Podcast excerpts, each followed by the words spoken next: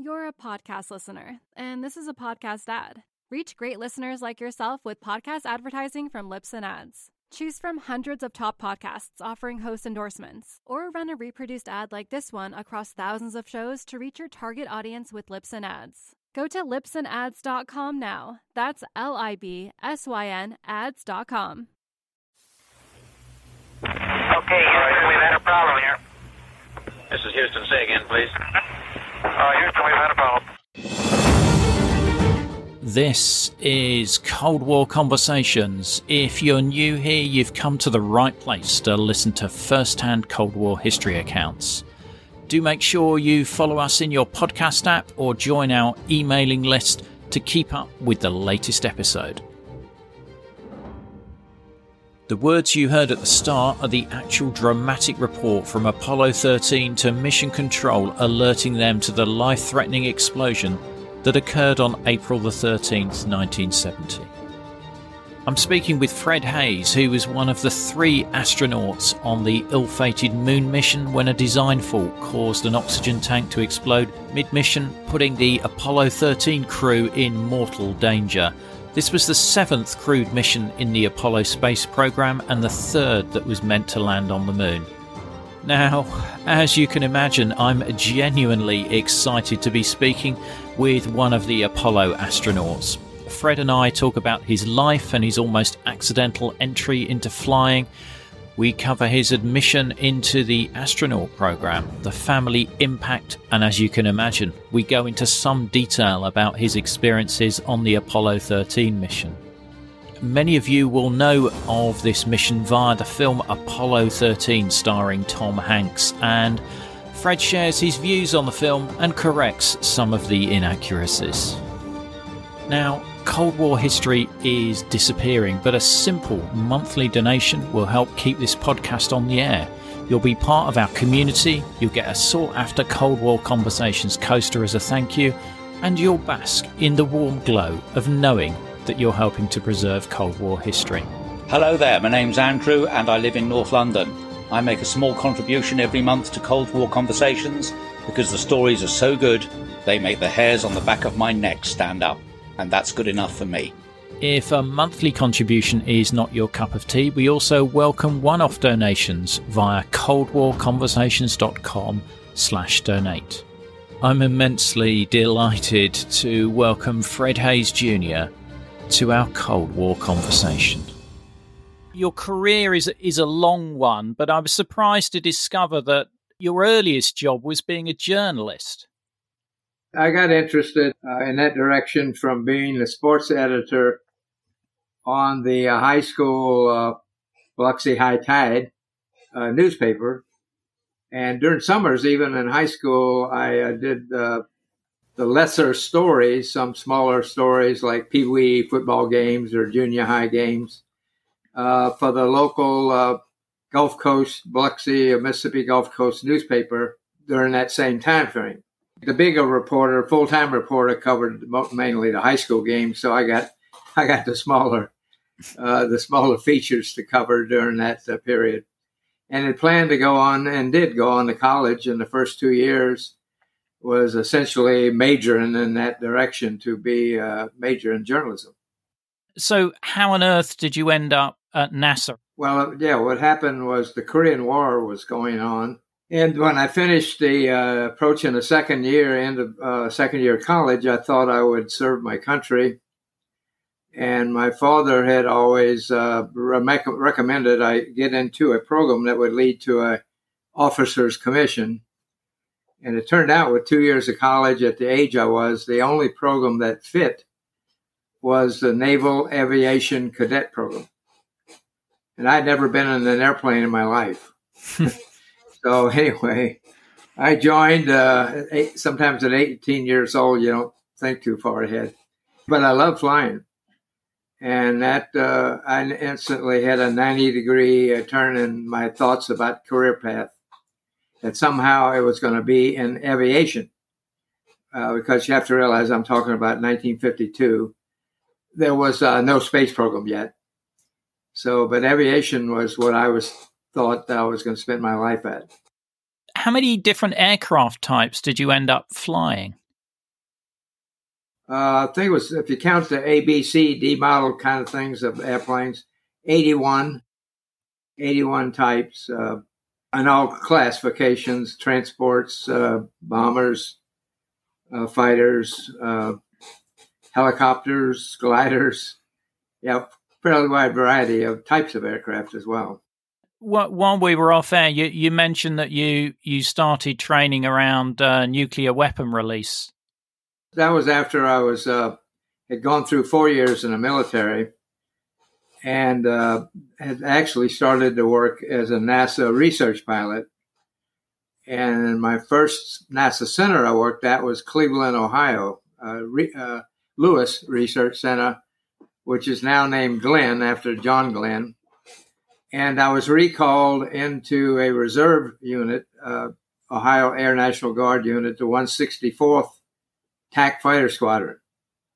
In fact, the whole uh, the whole wing was called up. The three squadrons called up, as well as a number of other guard units around the country during that uh, particular period with the uh, concern uh, where Russia had parked missiles in Cuba and uh, was looked at clearly as a, a threat uh, that the U.S. wanted to go against. And so there was a major recall of forces and everything's put on alert kind of a hazardous time for uh, something really bad to happen. Indeed. So, how, how did you end up being selected for the astronaut program? I had uh, three and a half years at that center. I mentioned Lewis Research Center. Then I moved on to uh, the, the really the primary aircraft flight test center at Edwards Air Force Base in California, which was known then as Flight Research Center. It's now named Armstrong after Neil Armstrong uh, Flight Research Center. And I uh, was engaged uh, three and a half years there in uh, testing aircraft and uh, would have stayed because I really enjoyed that was probably the most enjoyable flying time of my life. Uh, was that episode at Flight Research Center. I was flying a lot of different aircraft, involved in two or three research programs, either as a primary pilot or support pilot or uh, one of one of what we used was evaluation pilots, and a lot of support missions for the X-15 rocket ship program that was going on at the time. And uh, I had to think real hard, uh, but I, I looked at where I was in the hierarchy of seniority within the pilot's office, and I knew I would likely never get to fly the X-15 uh, before it w- was finished so I might get to fly some of the lifting bodies. These, these were vehicles without wings that we were fixing to get into testing. Uh, but the thought of uh, going to the moon uh, was uh, just something that I said this this would really be a great adventure that I shouldn't pass up, even though I had no idea what my odds were that I would get to be selected for one of the missions. So that's why I applied to be an astronaut. Do you remember seeing or hearing Kennedy's speech about going for the moon? Uh, yes, I do. I, it was, of course, at Rice University, and uh, I, I, obviously uh, was not in the, the, arena. The people that had uh, at the time sort of dreamt up, I'll call it the uh, simplistic uh, plan for going to the moon. But I knew there was, you know, that been very busy with Mercury and uh, Gemini programs, so I, I, figured they didn't have much depth. and uh, and their, their, work at that point. That down now they were given this grand mission, which of course no one could uh, turn away from. And uh, so it seemed, uh, at least in terms of thinking uh, timing, to be a pretty uh, pretty tall mountain to climb. And uh, as it was, uh, the technology uh, barely supported uh, the attempt to do that, certainly as far as computing power, both on the ground and uh, what we had on board, which was like one tenth of a kilobyte. Uh, so that's what we had on board, not megabyte, one tenth of a kilobyte. Incredible. so we didn't have a very big machine, hand wired. And I'm sorry, it's one tenth of a megabyte. Sorry. Not, That's still incredible.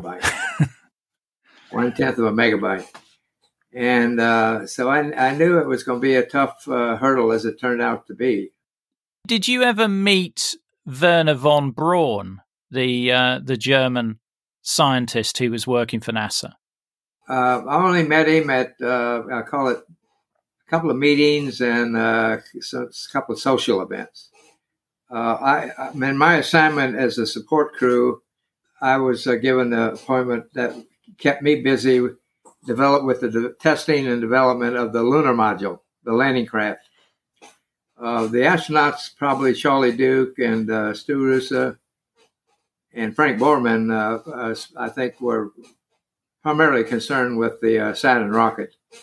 And so they they likely spent a lot more time in technical meetings with Wernher during that time. And so I, I really didn't know, get to know the gentleman very well at all with history, we're, we're aware of his Nazi past. Was that ever talked about at NASA or, or not? No, it never never occurred to me anyway. Uh, yeah, he was, as far as I was concerned, he was one of the of the team, and uh, and, and furnishing the big rockets uh, that were going to get us airborne. No, a Nazi thing. I, no, I never came up at least in uh, at the centers uh, that I know. It might, it might have been something in the Washington scene, but the politics side of it. But no, not in the not in the program itself. I was surprised to um, discover that at one point you were part of the Apollo 11 crew. Uh, yes, I was the I was the backup crew on both Apollo 8 and 11. Uh, in fact, the backup crew on 8 was Neil Armstrong, Buzz Aldrin, and myself. We were the backup on 8. And fortunately, I didn't get to cycle to 11 because Mike Collins who had had a medical problem uh, and had seniority over me in the in the lineup, uh, got well, and so he moved back into his position on Apollo 11. And I served another backup assignment with Jim Lovell and Ken Mattingly. Can you remember how they delivered that news to you that you weren't going to be part of 11? Bill Anders told me. At, at the time, Bill Anders was actually going to be in the backup crew, not Ken Mattingly. And Bill, within a few months, decided he would leave the program. And that's when Ken Mattingly moved in the, that position. Uh, no, Bill Anders informed me that uh, that, that the, the, backup crew would be Jim and myself and uh, himself. I mean, you must have been disappointed because at that point, was it obvious that Eleven was going to be the the first attempt? Uh, no, no, I was obviously disappointed, but at the same time, I had to recognize the facet of uh, Mike's having been actually, he was in the position to fly eight. He was the prime crew and had the medical issue and got pulled off of that mission. So I, you know, I recognized that he had the seniority and the, the right to move back in as if he got well to a prime spot.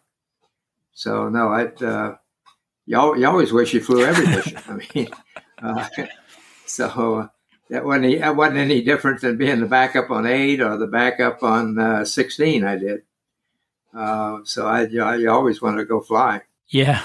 Yeah. You must remember watching the, uh, the moon landing. Where were you when, when you saw the landing? There's pictures floating around about that. Charlie Duke was the Capcom and mission control.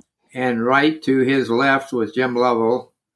And right on the other side of Jim, I was but that was pretty traditional. The backup crew at critical phases of the mission would normally be in mission control. Just, you know, they were trained to go fly the mission and knew uh, what was going on well, the procedures, the handbooks that were being used.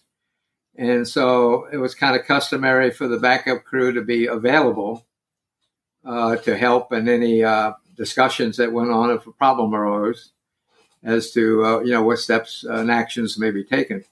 As it turned out, uh, in spite of those alarms uh, that were triggered, uh, we had nothing to say, to say about those. It was primarily Draper, Draper Labs, and the Guido people in Mission Control that uh, worked those. warnings that came on that last part of the landing that had to be uh, given, you know, they had been given a go to proceed. That last part of the landing, the the atmosphere there must have been quite tense because there was that danger of them running out of fuel because they had to go and land in a in a slightly different area than where they'd originally planned. Right. Yeah. No, that that was the critical part. I, the alarms. I was I was praying they wouldn't, and in spite of anything, wouldn't have called an abort because Neil had not reported any control problems. So, as far as I was concerned, the LEM was flying fine. It just it just had some lights coming on. uh, so I was hoping they would not call an abort, and Neil would just go ahead and land anyway. I mean, what what was the atmosphere like when the Eagle had landed? Well, it was a, uh, you call it a sorts of celebration in the room uh, because we had made the made the goal that had been set out uh, by the president. Uh, so, but no, I mean there wasn't any champagne or anything like that. That those those kind of parties were in the next few days after the, actually after they got back and safely entered. Uh, then there was some uh, more festivities, of what you call traditional celebration.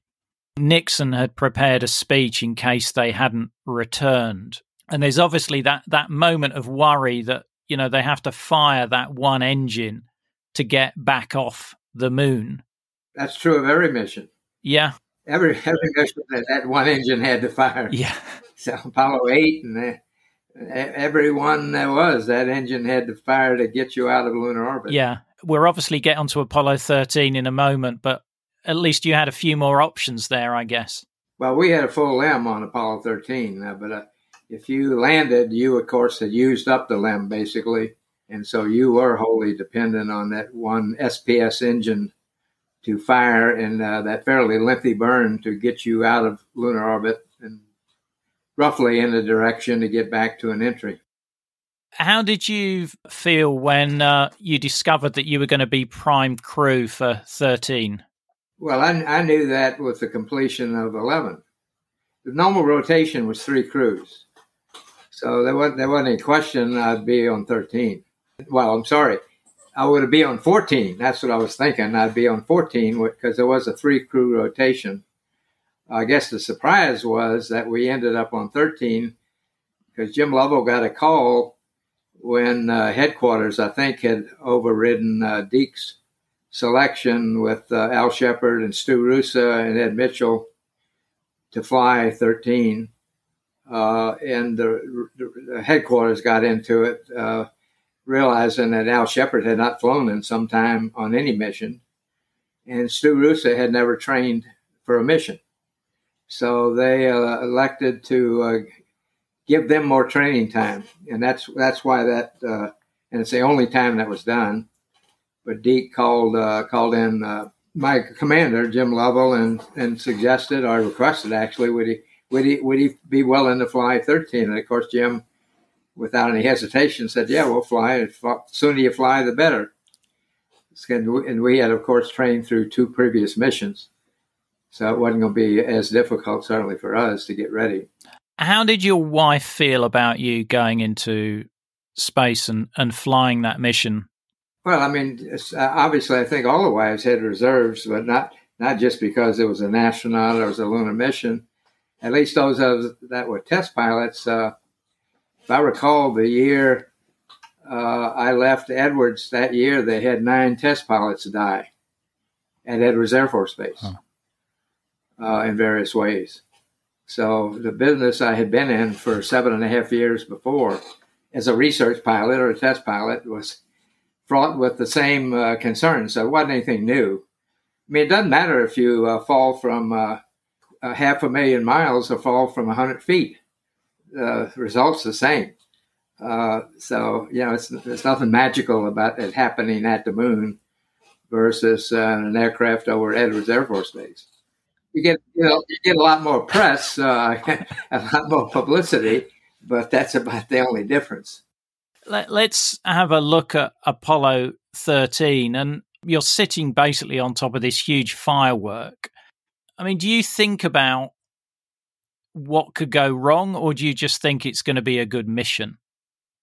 Well, you know, you you you obviously think about things going wrong. That's spent most of your training is spent training to handle things that go wrong.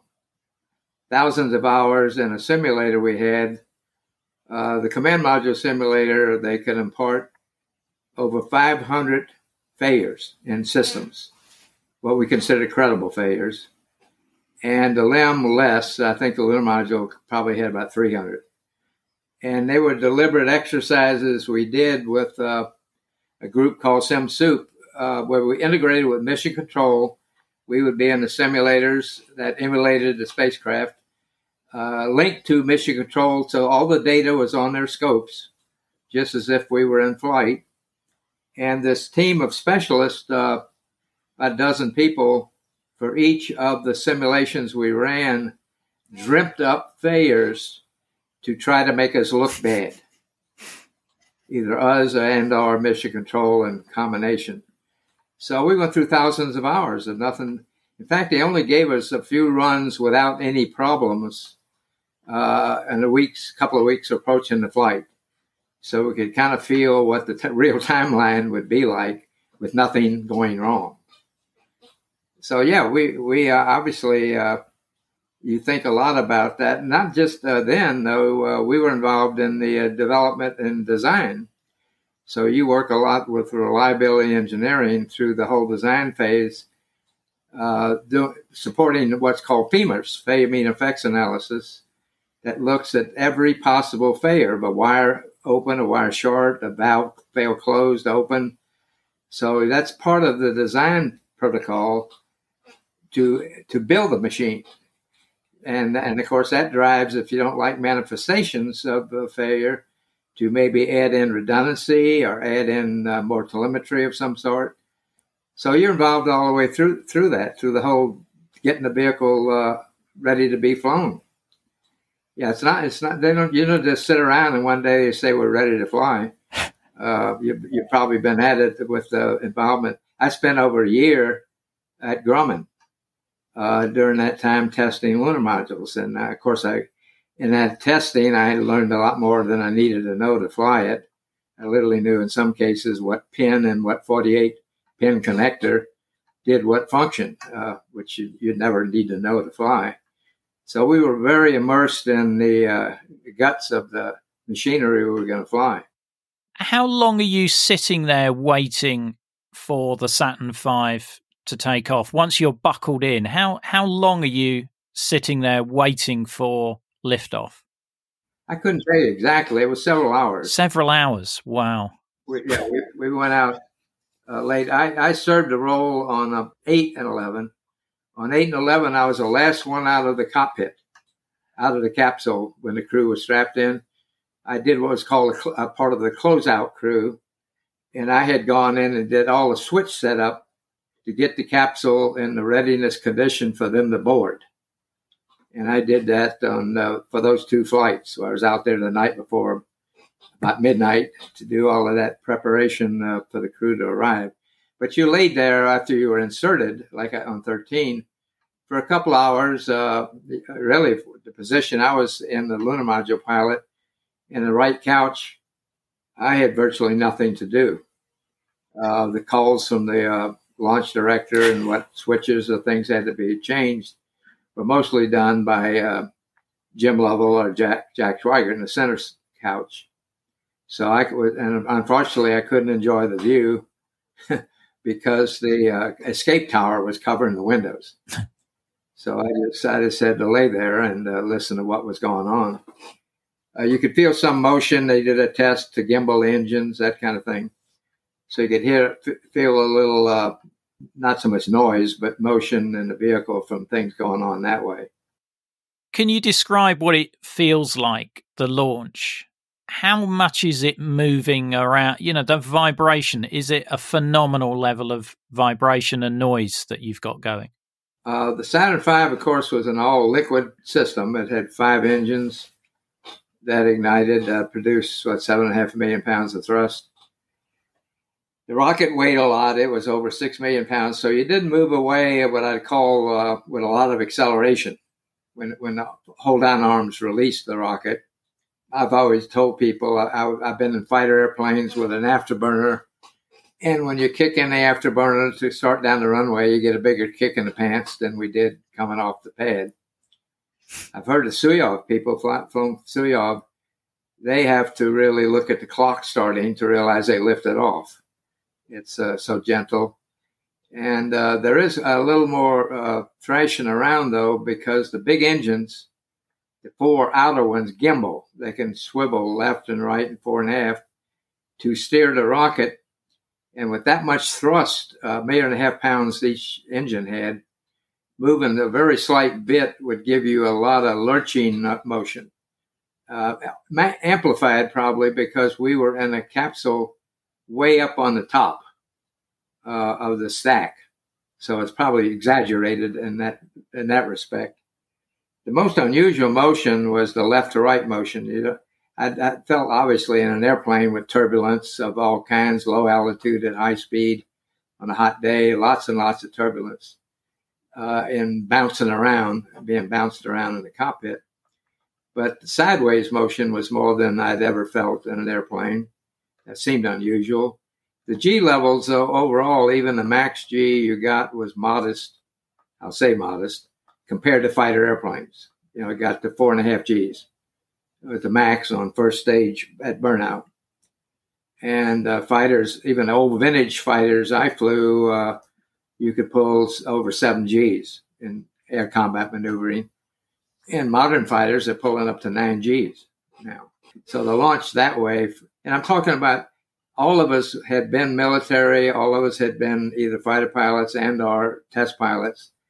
So, you know, we'd all felt those sorts of uh, things. I, I assume it's a much more profound ride for someone who's only flown an airliner that flies as a mission specialist, say, on shuttle. Uh, be, be a lot more for, profound for them uh, than it was for us on the Saturn. So when, when did it sort of smooth? Was it once it had taken off? After the uh, end of the first stage when the first stage shut down, and that was pretty abrupt. Uh, if you hadn't been strapped in tight, you'd have probably thrown you into the instrument panel. That was a very sudden, went from four and a half Gs to nothing. Uh, once the second stage started up, all, again, all liquid system, five engines, 200,000 pounds each.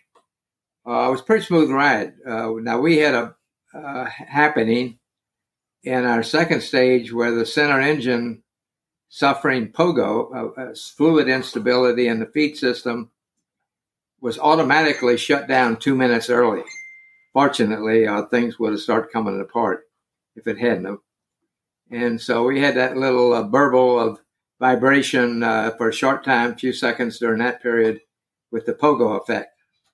Uh, but that, other than that, it was a pretty smooth ride. And the second stage, from all other respects, and same on the third stage, which had only a single one of those J2 engines, a 200,000 pound single engine that took us out of Earth orbit to head to the moon. How different was the the first moments in space versus the um, simulations you'd done on the um, the zero gravity flights? Uh, there's not no comparison. Obviously, the uh, the airplane at zero G gave, gave us you know 25 seconds of free floating, uh, whereas once you're in space, you know you're uh, completely free to float around and float objects and that kind of thing. It's kind of euphoric. Uh, I found it, although I was I didn't follow an, instructions people gave me, and I moved around too fast too soon to get ahead of my timeline on task I had to do. Had more time to look out the window and I ended up getting a slight case of uh, space sickness, a little spit up, uh, not not a huge throw up, but a little spit up. And, and then what nice thing about space sickness is if you quit moving a little bit, it goes away. And thereafter, I moved very slowly, particularly when I was rotating, and I never had it reoccur. Uh, so anyway, that was uh, the, the bad, only bad side effect I had of zero gravity, but it was euphoric to be able to float around. Made the cabins seem a little bigger because you could use the whole volume uh, of the, those small vehicles. Of course, the biggest uh, thing, so I won't say shocking, but uh, stuck in my mind was when the first time we turned around and got a look at the Earth to see it visibly shrinking uh, as because we're still moving away pretty fast after we left Earth orbit. And you could visibly see the Earth now a ball growing smaller. and that was uh, the other difference in space flight for me from all my airplane flying. Even though I'd done zoom flights in a 104 up to just under 90,000 feet, but it's nothing like uh, being out at uh, 20,000 miles, looking back at the Earth. So uh, that that was the other most unusual thing about uh, being in space, that and zero gravity. And did you take any personal items with you, or were you allowed to take any personal items with you? Yes, uh, yeah, we were each allowed uh, a lim- limited number and limited weight and limited volume of items to put into what was called a PPK personal preference kit. That was kind of a sad thing of our crew changeout uh, late, where Jack Swigert replaced Ken Mattingly two and a half days before launch. I'd probably spent phone calls, just phone calls, calling people, friends, and family, asking them that I could fly something. What would they like me to fly for them? And I told them it had to be small and lightweight. So it took a little effort that way to, to figure out what I wanted in the, to have in the PPK. And of course, poor Jack uh, getting selected now to fly in Ken's as Ken's replacement didn't have time to do that. So he didn't get really to carry what he'd consider his PPK but it was uh, small things. A ring. I carried a ring for a friend uh, that was a mason. I carried uh, a crucifix off of rosary beads. An aunt wanted me to. She wanted me to carry rosary beads, but that was too much, too big. So I took the crucifix off and flew it. Those those sorts of things. I flew some of my Marine insignia, uh, my my initial second lieutenant bars, that kind of stuff. So, uh, you know, but it was uh, literally small stuff in a very small volume packet that was uh, vacuum sealed. You know, we, we probably can't talk without talking about the, the movie. And, uh, and I mean, it features on there that you're playing music on a cassette player. Did that happen or, or yeah, not? Yeah, did you take a, music we with cassette you? player. I did, had nothing to do with the music that was chosen. I frankly can't tell you if the song they chose to play in the movie was the song we had on it or not. Uh, I think Jim mostly uh, uh, with practically some people had just recommended things that might be on it. Uh, you know, you're busy training, you don't spend a lot of time with that ancillary stuff. Yeah, so he probably p- p- did most of the picking of what was on the cassette. But it was a standard Sony, you might you same kind you go buy in the store. You're a podcast listener, and this is a podcast ad. Reach great listeners like yourself with podcast advertising from Libsyn Ads. Choose from hundreds of top podcasts offering host endorsements, or run a reproduced ad like this one across thousands of shows to reach your target audience with Libsyn Ads. Go to libsynads.com now. That's L I B S Y N ads.com. Uh, that had been pre recorded on the cassette that was in it. Uh, we played it some uh, more for, I want to call it a little entertainment for a while, uh, but then it uh, after we got busy and it got so cold, I don't think I don't remember playing it much later on in the mission. You're slightly focused on on other things, I guess, which which sort of brings us neatly to where were you when the um, oxygen tank exploded? Okay, I was uh, in the lunar module putting away equipment that we had taken out of storage to use in a show and tell TV show, live TV show that we just finished. In fact, if the explosion had, if the explosion had happened, uh, say, 15, 20 minutes earlier, it would have happened during the live TV show. Wow. Because we just signed off literally. Of course, networks weren't carrying it. Uh, Mission Control was enjoying it. And I was still putting away equipment. Like I said, we did the show and tell. We picked things that we knew had not been ever talked about before, and some new things we were flying that had not been flown previous flights, that kind of thing.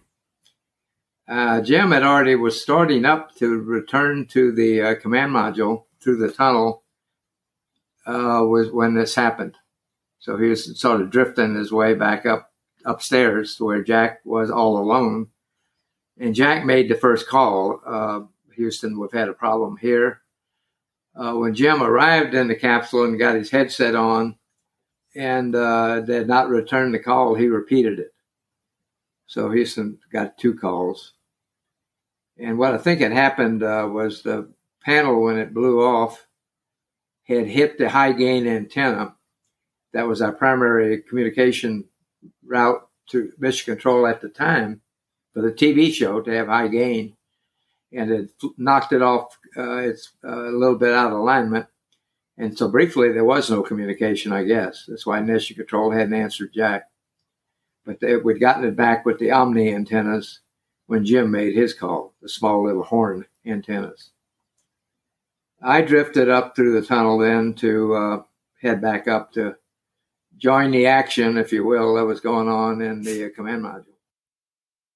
Here's the first three minutes of the crew initially reporting the explosion and what their instrumentation is showing. You'll hear the voices of Apollo 13's mission commander Jim Lovell, Jack Swigert, the command module pilot, and Fred's voice too. Okay, Houston, we've had a problem here. This is Houston. Say again, please. Uh, Houston, we've had a problem. A main B plus undervolt. Roger, main B undervolt. Okay, stand by, 13. We're looking at it. Okay, uh, right now, uh, Houston, the uh, voltage is, uh, is looking good. Uh, and we had a, a pretty large bang associated with the uh, caution and warning there. And as I recall, main B was the one that uh, had a amp spike on it uh, once before. Roger, Fred. In the interim here, uh, we're starting to uh, go ahead and button up the tunnel again. Roger. Yeah, that that jolt uh, must have rocked uh, uh, the sensor uh, on, uh, see now in O2 uh, quantity 2, it's uh, was oscillating uh, down around 20 to 60 percent. Now it's full scale high again. Roger.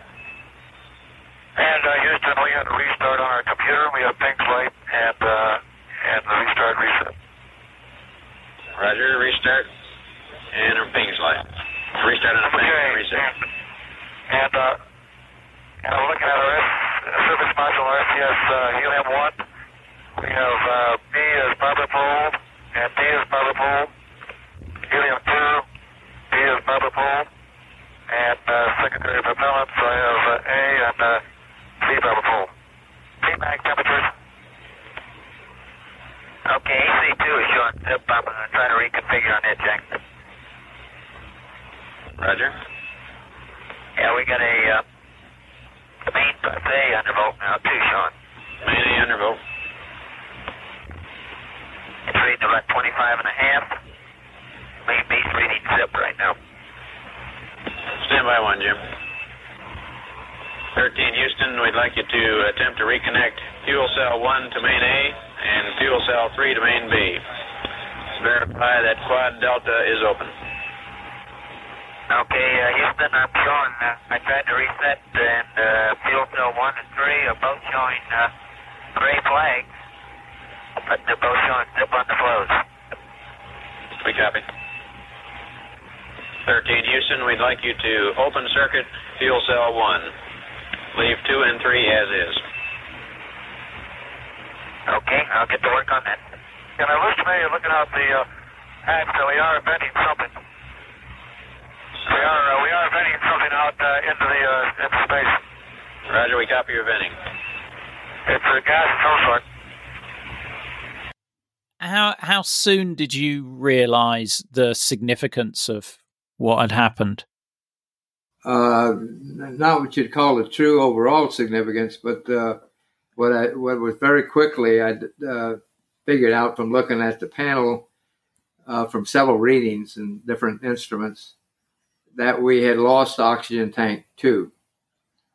Uh, and for me, that was just all at once a sick feeling in my stomach because I knew that meant an abort.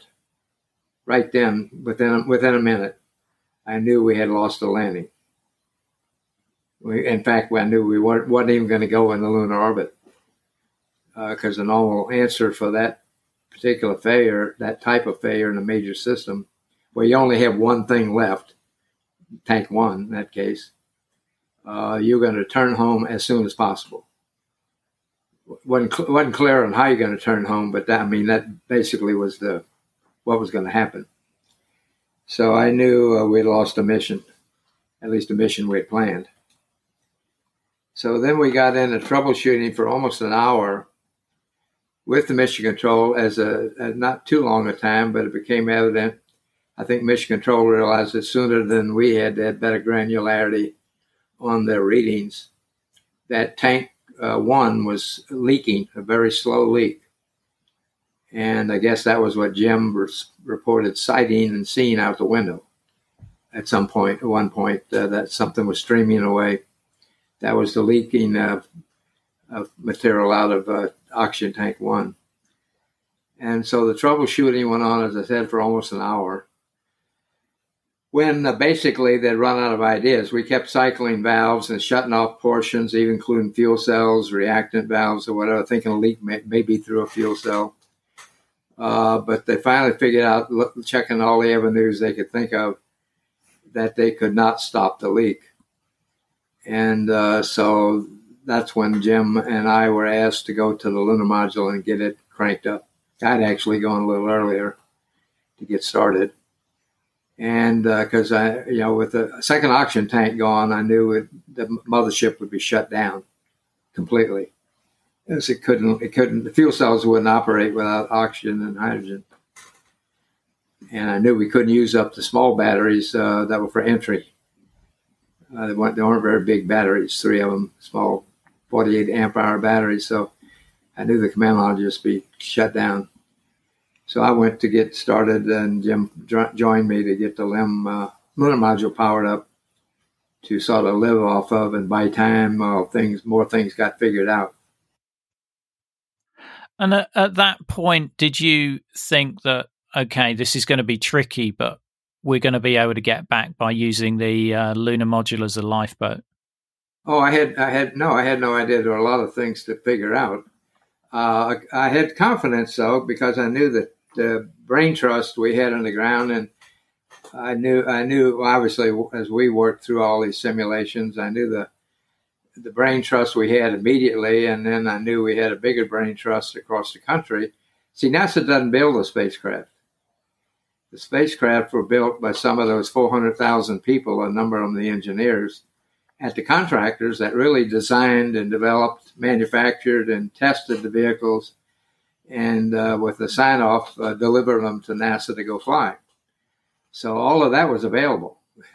all those minds and uh, that's the way the system was worked through problems on previous missions too. I'd seen in action. Um, uh, Mission Control didn't have a ready answer. They uh, went went to the MUR, the Mission Evaluation Room next door in the next building to Mission Control. They had communications to all that brain trust I mentioned, so they could direct. In fact, they had some of the contractor major players right there with them to uh, go back to the plants in California or New York or Ham Standard in Connecticut or you name it, and uh, dig out what information they needed. So I knew uh, that that was all in work uh, to figure out an alternate plan, if you will. Uh, I knew we had a chance of getting back and certainly in the right direction because we had the LEM and we had an engine. I knew the descent engine, so I knew we could I knew at least we could get on the path to come home. I wasn't concerned about that. But now, how to live off this fort, this LEM, which is a two-day vehicle for four days, had some question marks. Uh, so, so a lot, a lot of those kind of things I knew were being worked. Uh, so I know I, I didn't. We never, never, ever got to a point where it was like you're falling off the edge of the cliff, so to speak. Uh, it's never a point where you say, "Well, it's all over." uh, at any point in the whole mission. So you always felt there was there was hope that it was going to work out in the end. Yeah, right. Yeah, mission. It was interesting. Mission Control felt that too. Uh, when when I went back uh, over twenty years uh, after after I retired from Northrop Grumman, I had some time, and uh, went back and dug out the inner room tapes in Mission Control for that time the tapes that, that, that never leaves the room. It's uh, within the system system people in a room and their support rooms and their discussions as they were powering down the command module. Realize uh, that there was no procedure to power down the command module. just as there was no procedure to power back up. Those had to be invented. And they were ad libbing as they were going through. I could hear their sort of professional, technical arguments about how to power it down because they were worried about damaging something in the system and doing so that they wouldn't be able to power it back up. So in their minds, they already had us back. We were going to enter, and they wanted their mothership to be able to be powered back up. So it's interesting to hear that uh, years later. That was their feelings too. They said, "You know, we're going to get this thing. We'll figure out how to power it back up and get through the entry whenever they get back there." So that's the way those that, that party expert were always thinking at that time. I mean, amazing can do attitude, I guess. It must have been quite crowded in the Lem then with the three of you if it was designed for two, because it wasn't that roomy for two people, was it? Well, there was a, there was a hole in the back uh, in, in the aft section of the Lem. Uh, there was a kind of a uh, cylindrical projection up into the cabin. And that was the upper end of the Ascent rocket engine, the one that would lift you off the moon. And it made a natural perch perch for Jack Swigert to sit on. So, so Jack was right in the back behind us.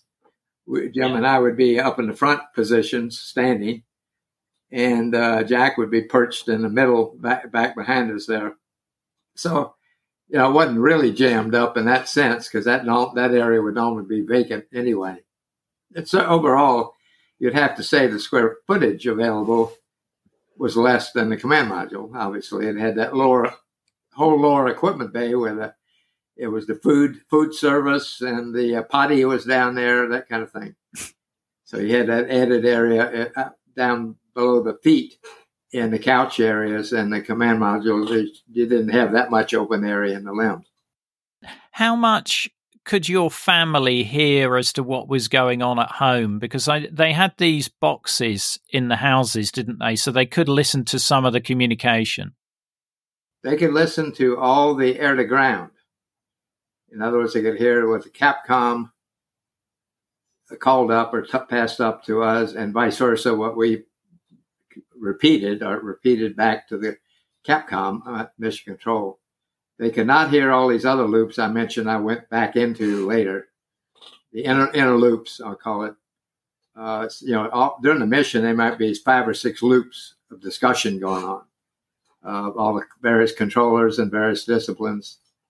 Uh, but no, they heard that, and I, I think they all of that though still had to the general public and I, am not sure. I'm not sure if they were that and that guy too, sailor reporters and whatever.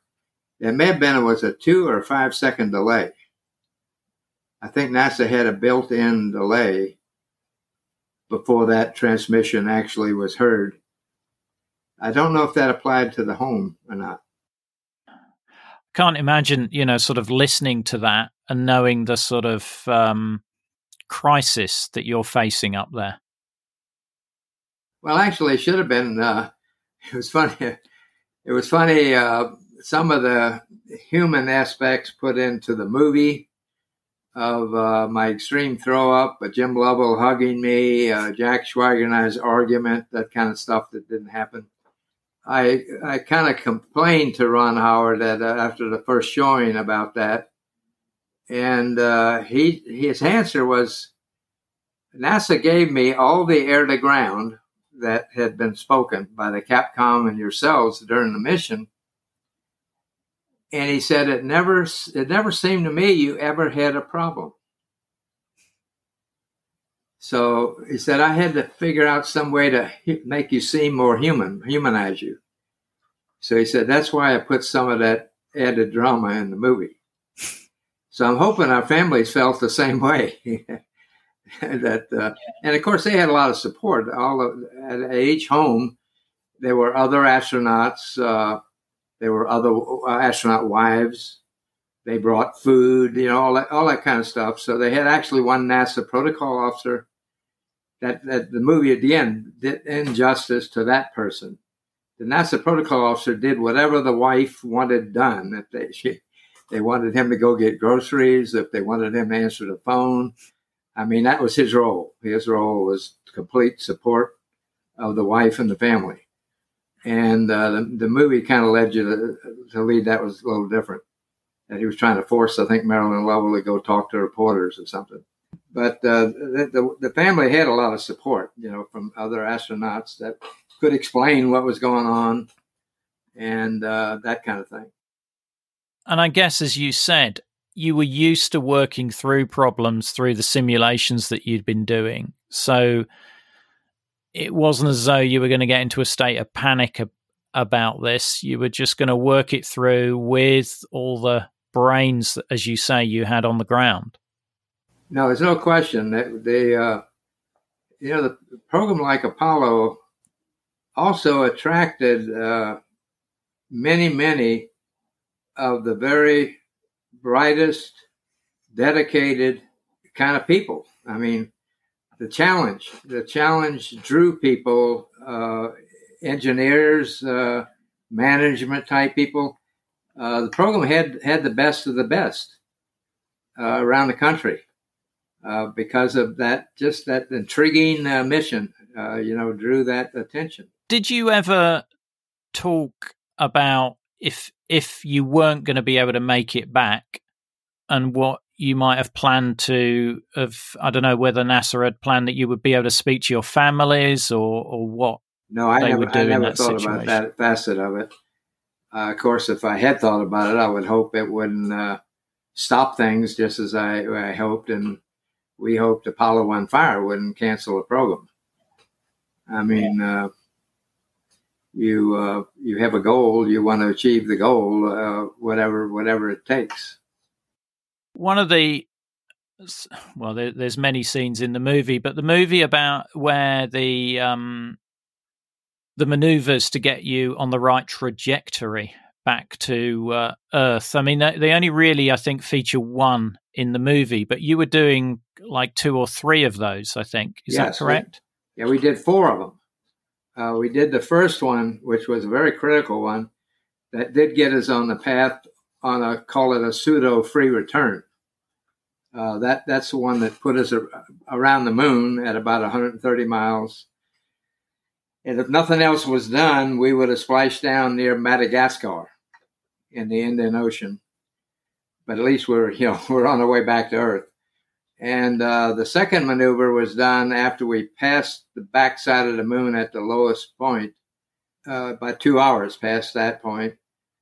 Uh, it was the longest maneuver we did. And th- those two maneuvers, incidentally, were done fully on the LEM computer, all automated. Jim controlled the stop and start of the engine, and he uh, worked the throttle on the descent engine. But basically, the attitude control was done uh, through the computer on those two maneuvers.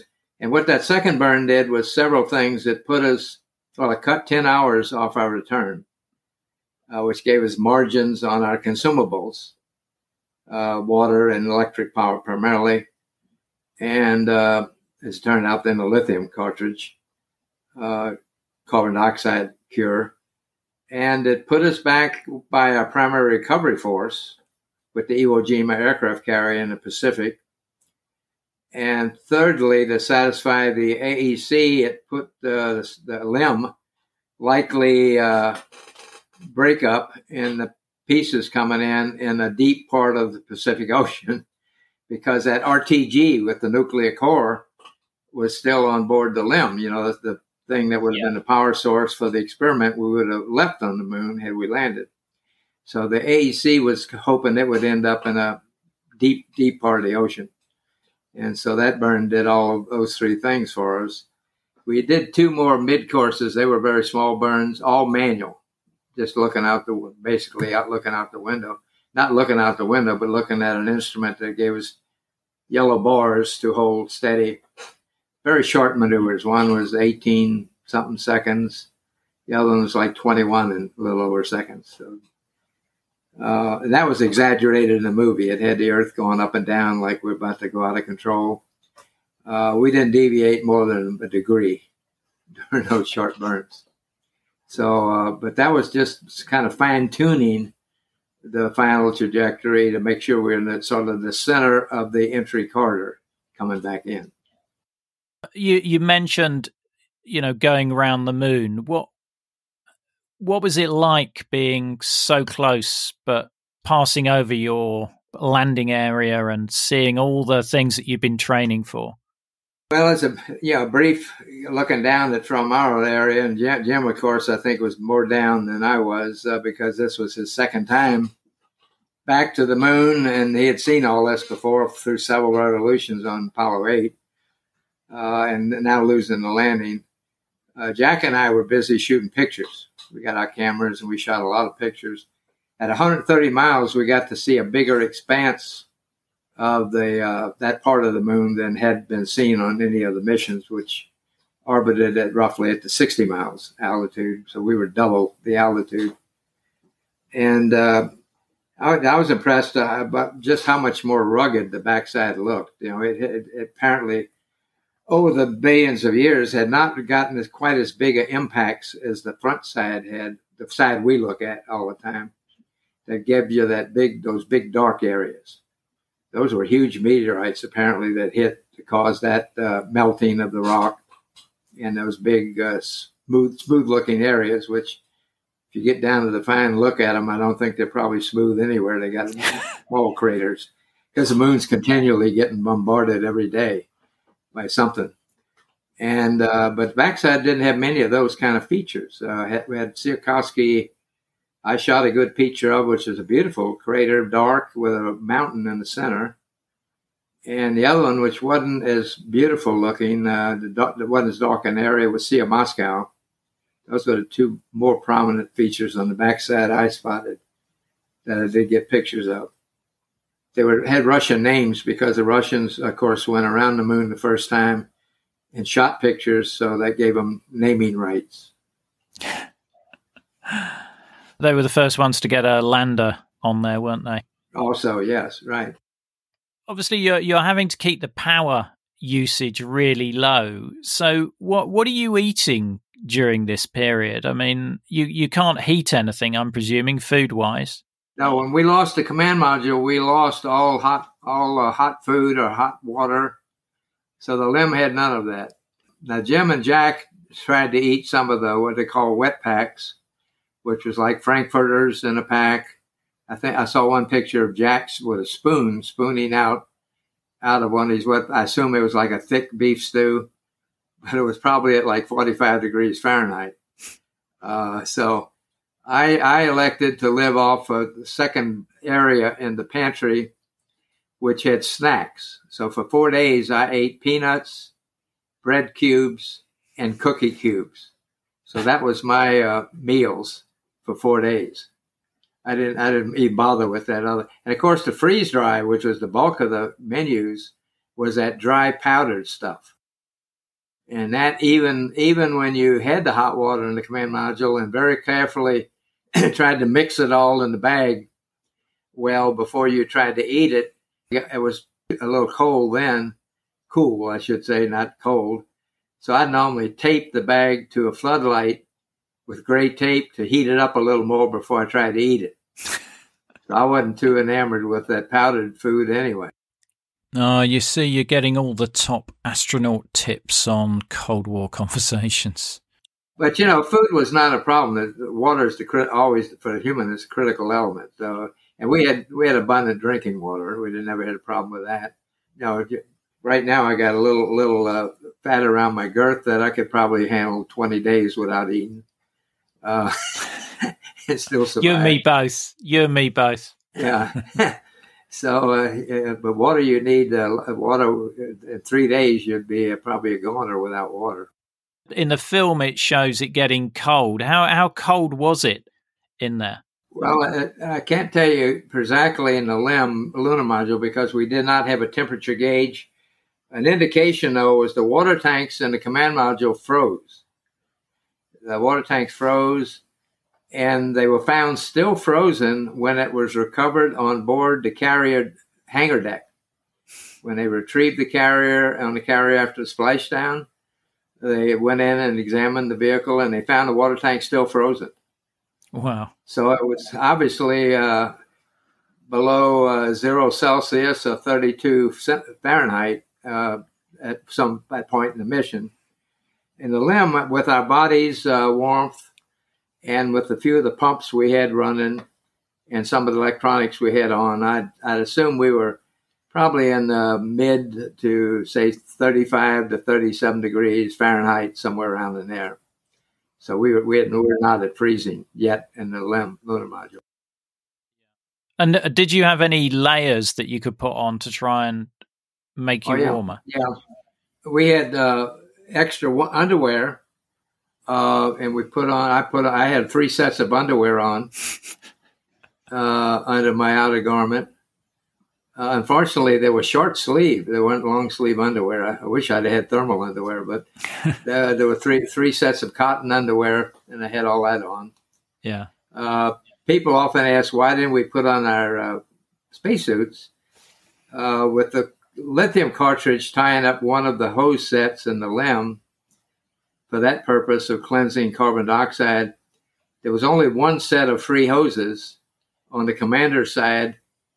And in that spacesuit, if you didn't have those cooling hoses hooked up, you would have perspired in the suit, even in that temperature. So Jim Lovell decided that rather than one of us maybe be reasonably comfortable in a spacesuit, we'd all suffer equally. so none of us got in our spacesuits. Now, you briefly mentioned there the carbon dioxide filters. Now, one of the memorable sequences is where the crew are trying to make the converter so they can fit the round peg, fit the square hole using uh, bits of flight plan, cardboard, duct tape. Were you involved in that? No, I was not. I was I was actually for for the first several uh, the first few days with the way we shifted. Hi, this is Rhonda in Virginia, and I support Cold War conversations because I think the work that Ian is doing is critically important.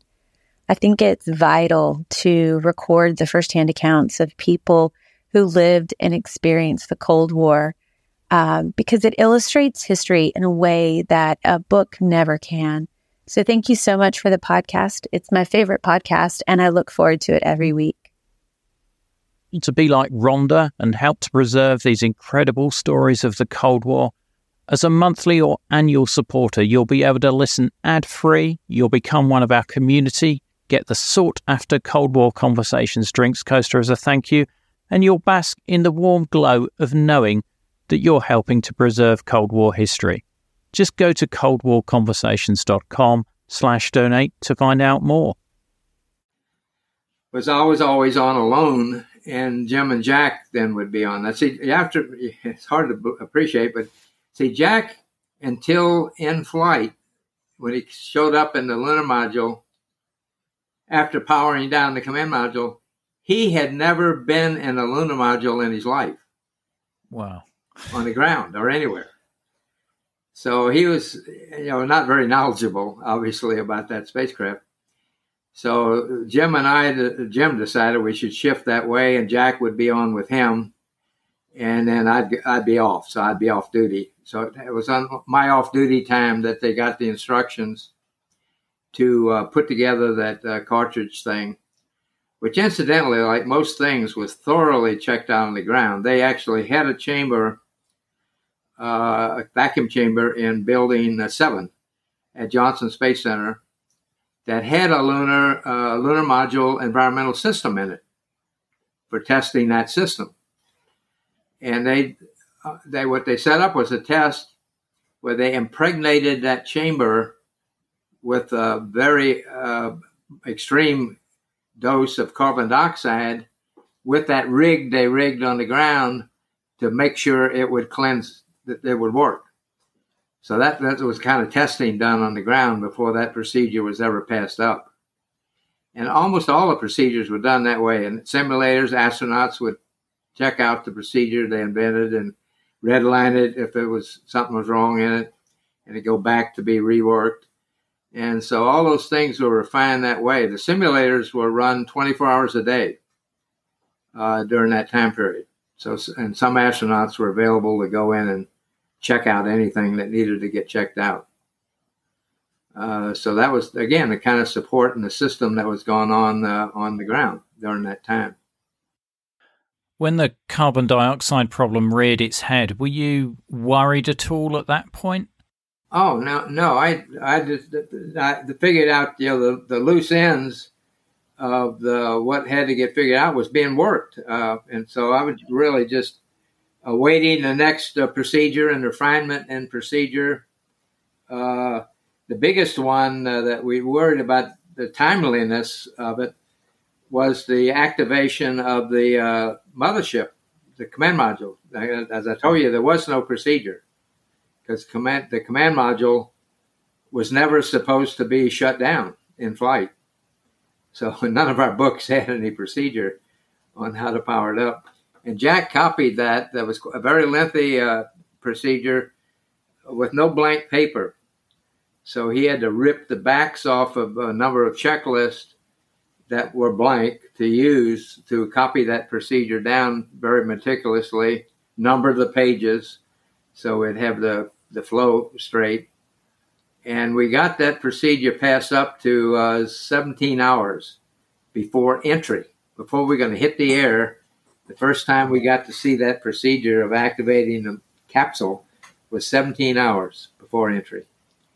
Jack and I did the did that power up. Jim stayed in the LEM to control attitude, to have communication, etc.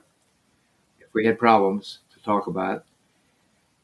And Jack and I went into that dead command module probably at three hours before entry because they weren't going to allow us to start the power up till two and a half hours before we hit the air, going 25,000 miles an hour.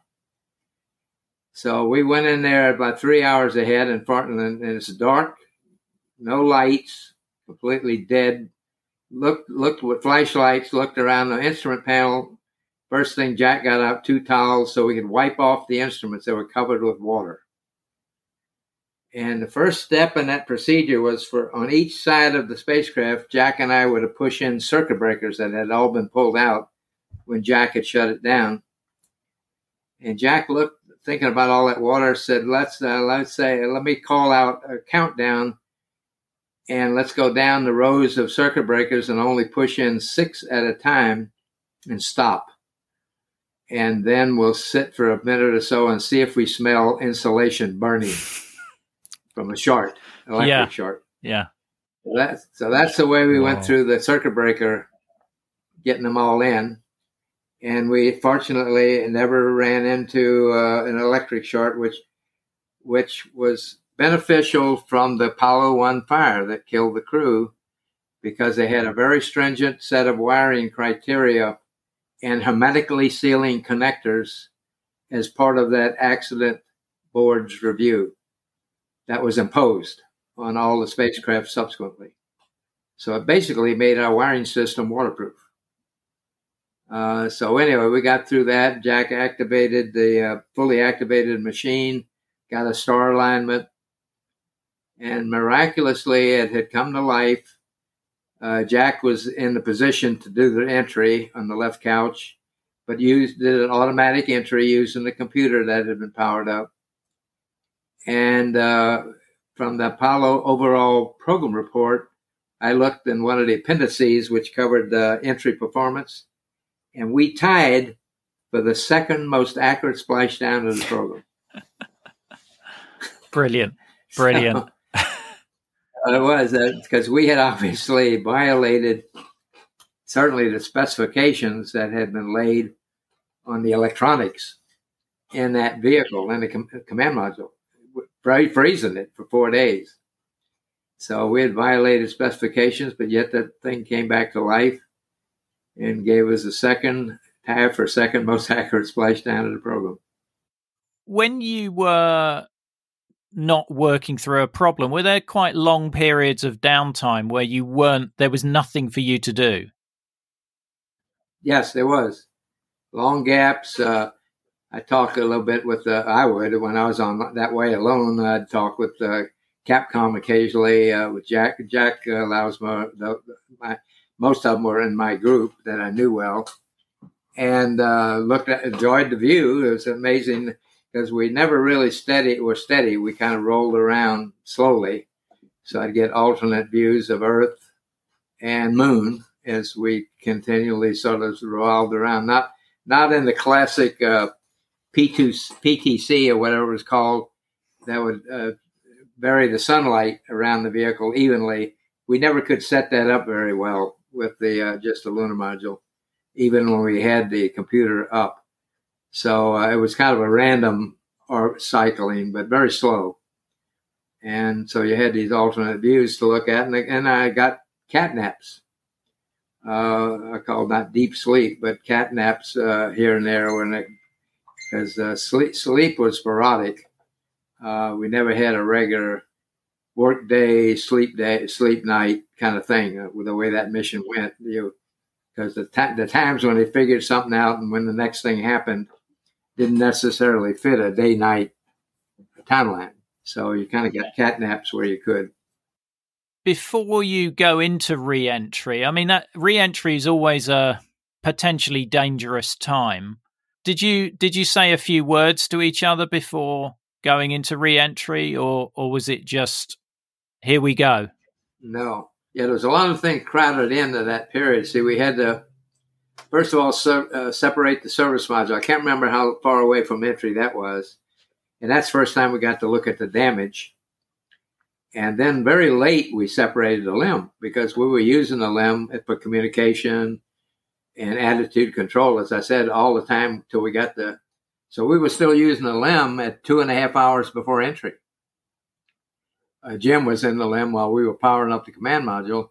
So probably until Jack got the command module fully powered up and the and the star alignment done, where the command module could do the dual attitude control, we were probably within uh, less than two hours, probably an hour and a half from it from hitting the air when we jettisoned the LEM. And we did that by uh, over pressurizing the area in between, in the tunnel area between the two vehicles. And Jack deliberately pointed us off to one side when we basically fired the pyrotechnics that cut the tunnel to give the LEM a little kick. So we kicked kicked it out sideways to make sure we didn't it didn't run into us on entry. That was Charlie coming up. So that was done very late uh, to get rid of the LEM. Were you concerned that there might have been heat shield damage or damage to the parachutes? I didn't think the parachutes would be a problem, but uh, the heat shield. But you know, it's one of these things. Well, so what? what are you going to do? Not enter? Uh, so that yeah, so it was one of these things you just just say, well, let's hope it's not damaged too bad, and uh, you, you got to go through the entry. So, with splashdown, how fast are you coming down? How fast do you hit the water? Uh, quite quite soft compared to what we thought it might be because of Apollo 12. Uh, it must have been the wind state and the way they hit a wave or something but they had a very hard splashdown on 12. In fact, it broke a camera bracket uh, holding a camera over Al Bean's head and actually hit his head. And he got a little slight laceration, a wound, when it fell down th- by his head and down into the floorboards, the bottom, uh, from their impact. Uh, no, and I was just sort of half expecting that may be the case but I, I felt that well, I wouldn't say it was soft, but it was uh, a lot smoother than I expected. What was it like breathing that air in when the when the hatch was open and you smell the the sea air? What is that moment like? Well, the, the moment was really uh, the moment of the moment of when you know you got it made. If you were talking about that, uh, most was when you see three chutes or two chutes. You need two of three. And you're looking up out the window at uh, see those big chutes uh, reef and then open up wide. That's when the, that's the time you know you really got it made. It's kind of like that single engine out of lunar orbit. It's the same thing. And, and until that engine fires to get you out of lunar orbit, you don't know you're coming home. And, and the second thing is they're not going to know you're coming home safely till those three chutes are out. And so that's when you know, yep, but we've, we've made it. Uh, so the splashdown itself was kind of ancillary uh, event to that. Uh, but it was nice to have the hatch open. Uh, it, we were still cold inside. A smoky air poured out of the capsule when that uh, hatch opened into that moist, warm air in the uh, South Pacific. Uh, so it was nice to get out and smell real air too. You know, the capsule, your capsules have a particular odor. When three humans live in that confined space for a number of days, we did, and so it was nice to smell nice fresh air. Yeah, I can imagine. And you, you weren't well in the last part of the the mission. So how are you feeling at this point? I think you had a kidney infection. Uh, it was actually a urinary tract low, low, in the lower area, and uh, it was a pseudomonas type bug, which was uh, we had terramycin, I think it was on board. I took some of that uh, before entry, but that's just kind of a general uh, antibiotic. So they had to actually figure out uh, with a sample they took what the specific bug was. And then it was a directed set of two shots a day I got for uh, almost two weeks to uh, take care of that uh, bug I had. But, you know, I had chills and fever. It's kind of like, I describe it for people as kind of like uh, flu, having a case of flu, chills and fever alternating and burning when you urinate um, as a byproduct of uh, UTI. Uh, but not, nothing. Uh, again, again, movie kind of over dramatized it, like I was uh, on the deathbed. Uh, it wasn't. It, it wasn't quite that bad. I mean, I could function and do things that, you know, if you have a urinary tract infection, it wouldn't stop you from going to the grocery store or if you had one here on earth. I mean, you'd you could do all your normal activity. Uh, you wouldn't feel like going to the gym and working out, but other than that, uh, so no, I was not incapacitated by any means uh, by it. It just felt lousy. And when when did you get the first chance to speak to your family? Uh, that was at Hawaii. Uh, we splashed down, as I said, the, the Iwo Jima carrier was there to pick us up they flew us on a helicopter the next morning to uh, Hawaii, and not to Hawaii, to Samoan Islands. And it was a brief ceremonial uh, thing going, went on there. Then we were taken on board an Air Force C 141 transport. And that uh, transport aircraft flew us to Hawaii, where President Nixon, with uh, Air Force One, had picked up our wives not Jack wasn't married, so not his wife, but Jim, uh, Jim's wife Marilyn and my wife Mary were picked up actually at Houston because he because Nixon went through there to give a medal to the Mission Control people, the Presidential Medal of Freedom. He gave to Mission Control people, and then he they boarded again with our wives and were brought to uh, Hawaii uh, to meet us there. That must have been quite an emotional meeting, yeah. It was, yeah. That was uh, that was a spectacular occasion uh, to be back in civilization and uh, uh have that kind of honor and tribute uh, from uh, the president, and of course see our wives for the first time in well, really about eight days, I guess. Well, probably ten days from the time we got to the Cape and get ready to launch. So we're probably gone 10 days or so from home at that point. How soon were they doing debriefings with you? Were they already doing that on Iwo Jima or not? Uh, we, we started them, though, as soon as we got back to Houston. And there's actually kind of a, uh, a checklist uh, format uh, that's been set up from previous flights that uh, Deke, Deke joined you, Deke Slayton, and uh, you just sort of go step by step from the very prep, even before the mission, flying, before flying, about all the preparations, you know, to pick out any things that might not have, might need to be improved. It's mainly looking at it from that aspect. And uh, just kind of went through that whole flight that way. And that was uh, several days of that. Then we met with uh, the engineers, uh, subsystem managers, and the people and almost went through system by system how things had uh, acted, uh, if were, what was unusual, uh, what malfunctions we had to deal with. you know, so we kind of a full debrief of the, the spacecrafts, uh, uh, how it had worked and, and its health through the mission. So we, yeah, we did a pretty extensive set of briefings for, uh, I don't know, probably a week and a half back at Houston now. Now, uh, you know, we've touched on the film because that's most people's reference point for the Apollo 13 mission. But I mean, we I think we've already covered some of the inaccuracies, but was it reasonably accurate? Would you say in its portrayal of the of the mission? Yeah, I think I think some things. Uh, well, if you just talk it from a media the media look standpoint, they uh, they rented uh, time on a zero G airplane and they took the actors up and actually had some of the scenes shot with them floating uh, in, in, a short period in zero G. Uh, they built very accurate mock ups that were used in the uh, films of the spacecraft, of the cockpits, and the geometry of everything with the tunnel and whatever. All of that was very accurate done.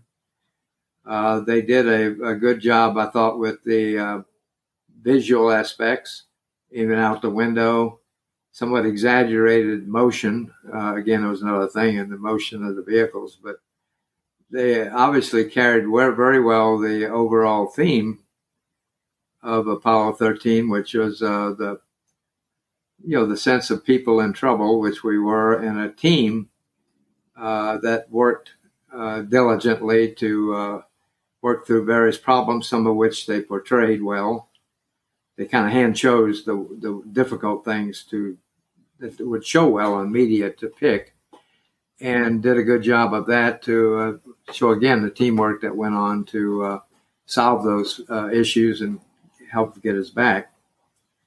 But no, most of the graphics uh, type stuff as uh, Hollywood does well, and not just on this movie, but most movies have got all this computer aided graphics.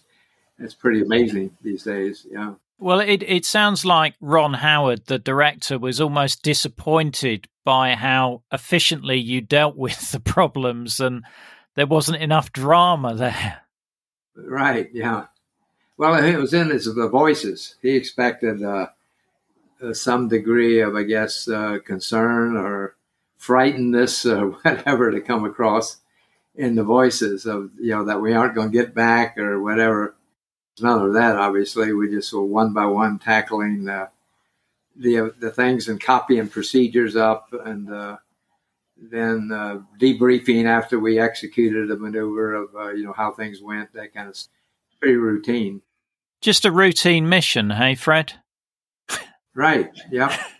Yeah, it was. I mean, and, and as far as the root aspects of what you do, same way in testing the vehicle in the plant. Uh, we dealt with an, incredible number of problems early with the early LEMs.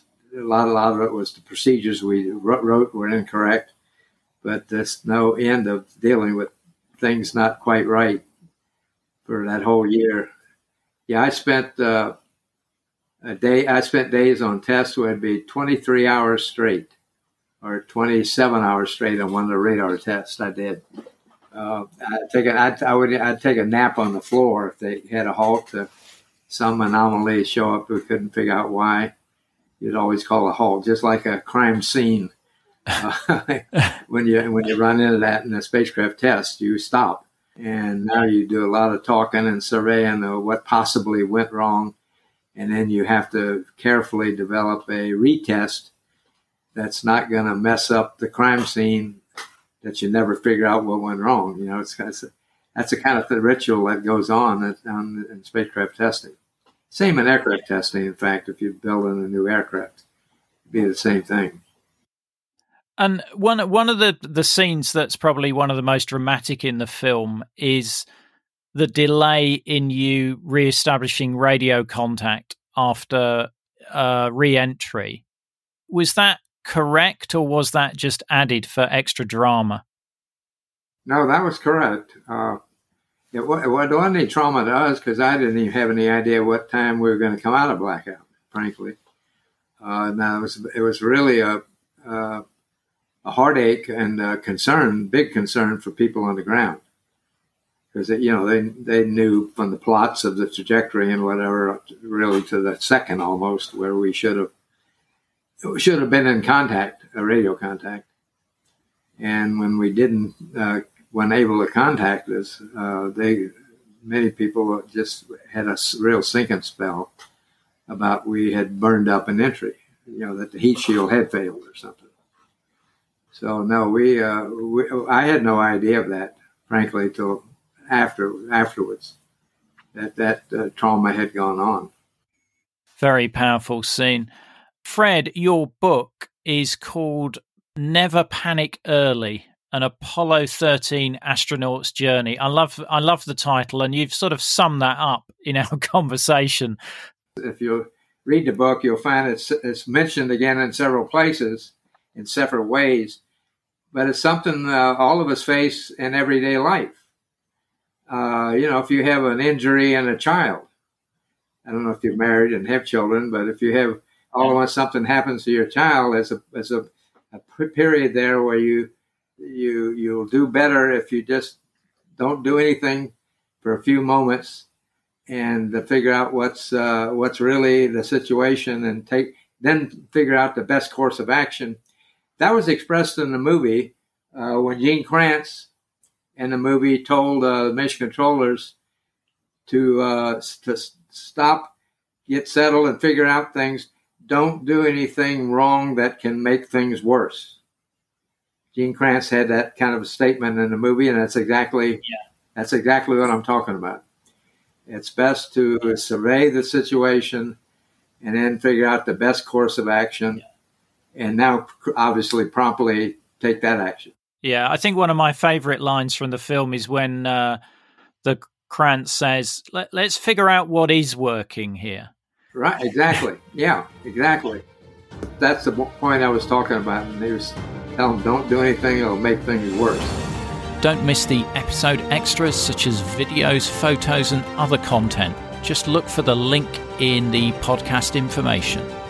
The podcast wouldn't exist without the generous support of our financial supporters, and I'd like to thank one and all of them for keeping the podcast on the road. If you'd like to help the project, just go to coldwarconversations.com slash donate.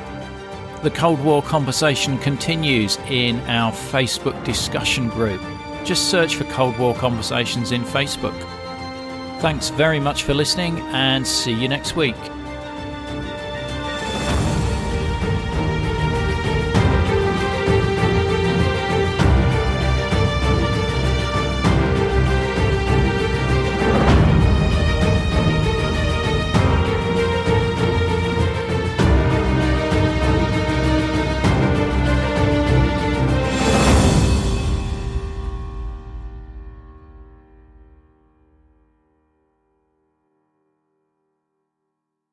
Not enjoying the ads? Well, you can avoid them by going to coldwarconversations.com slash donate. By becoming a monthly or annual supporter, you'll enjoy ad-free listening, become a part of our community, receive the sought after Cold War Conversations drinks coaster, and bask in the warm glow of knowing that you're helping to preserve Cold War history. Just go to coldwarconversations.com slash donate for more information.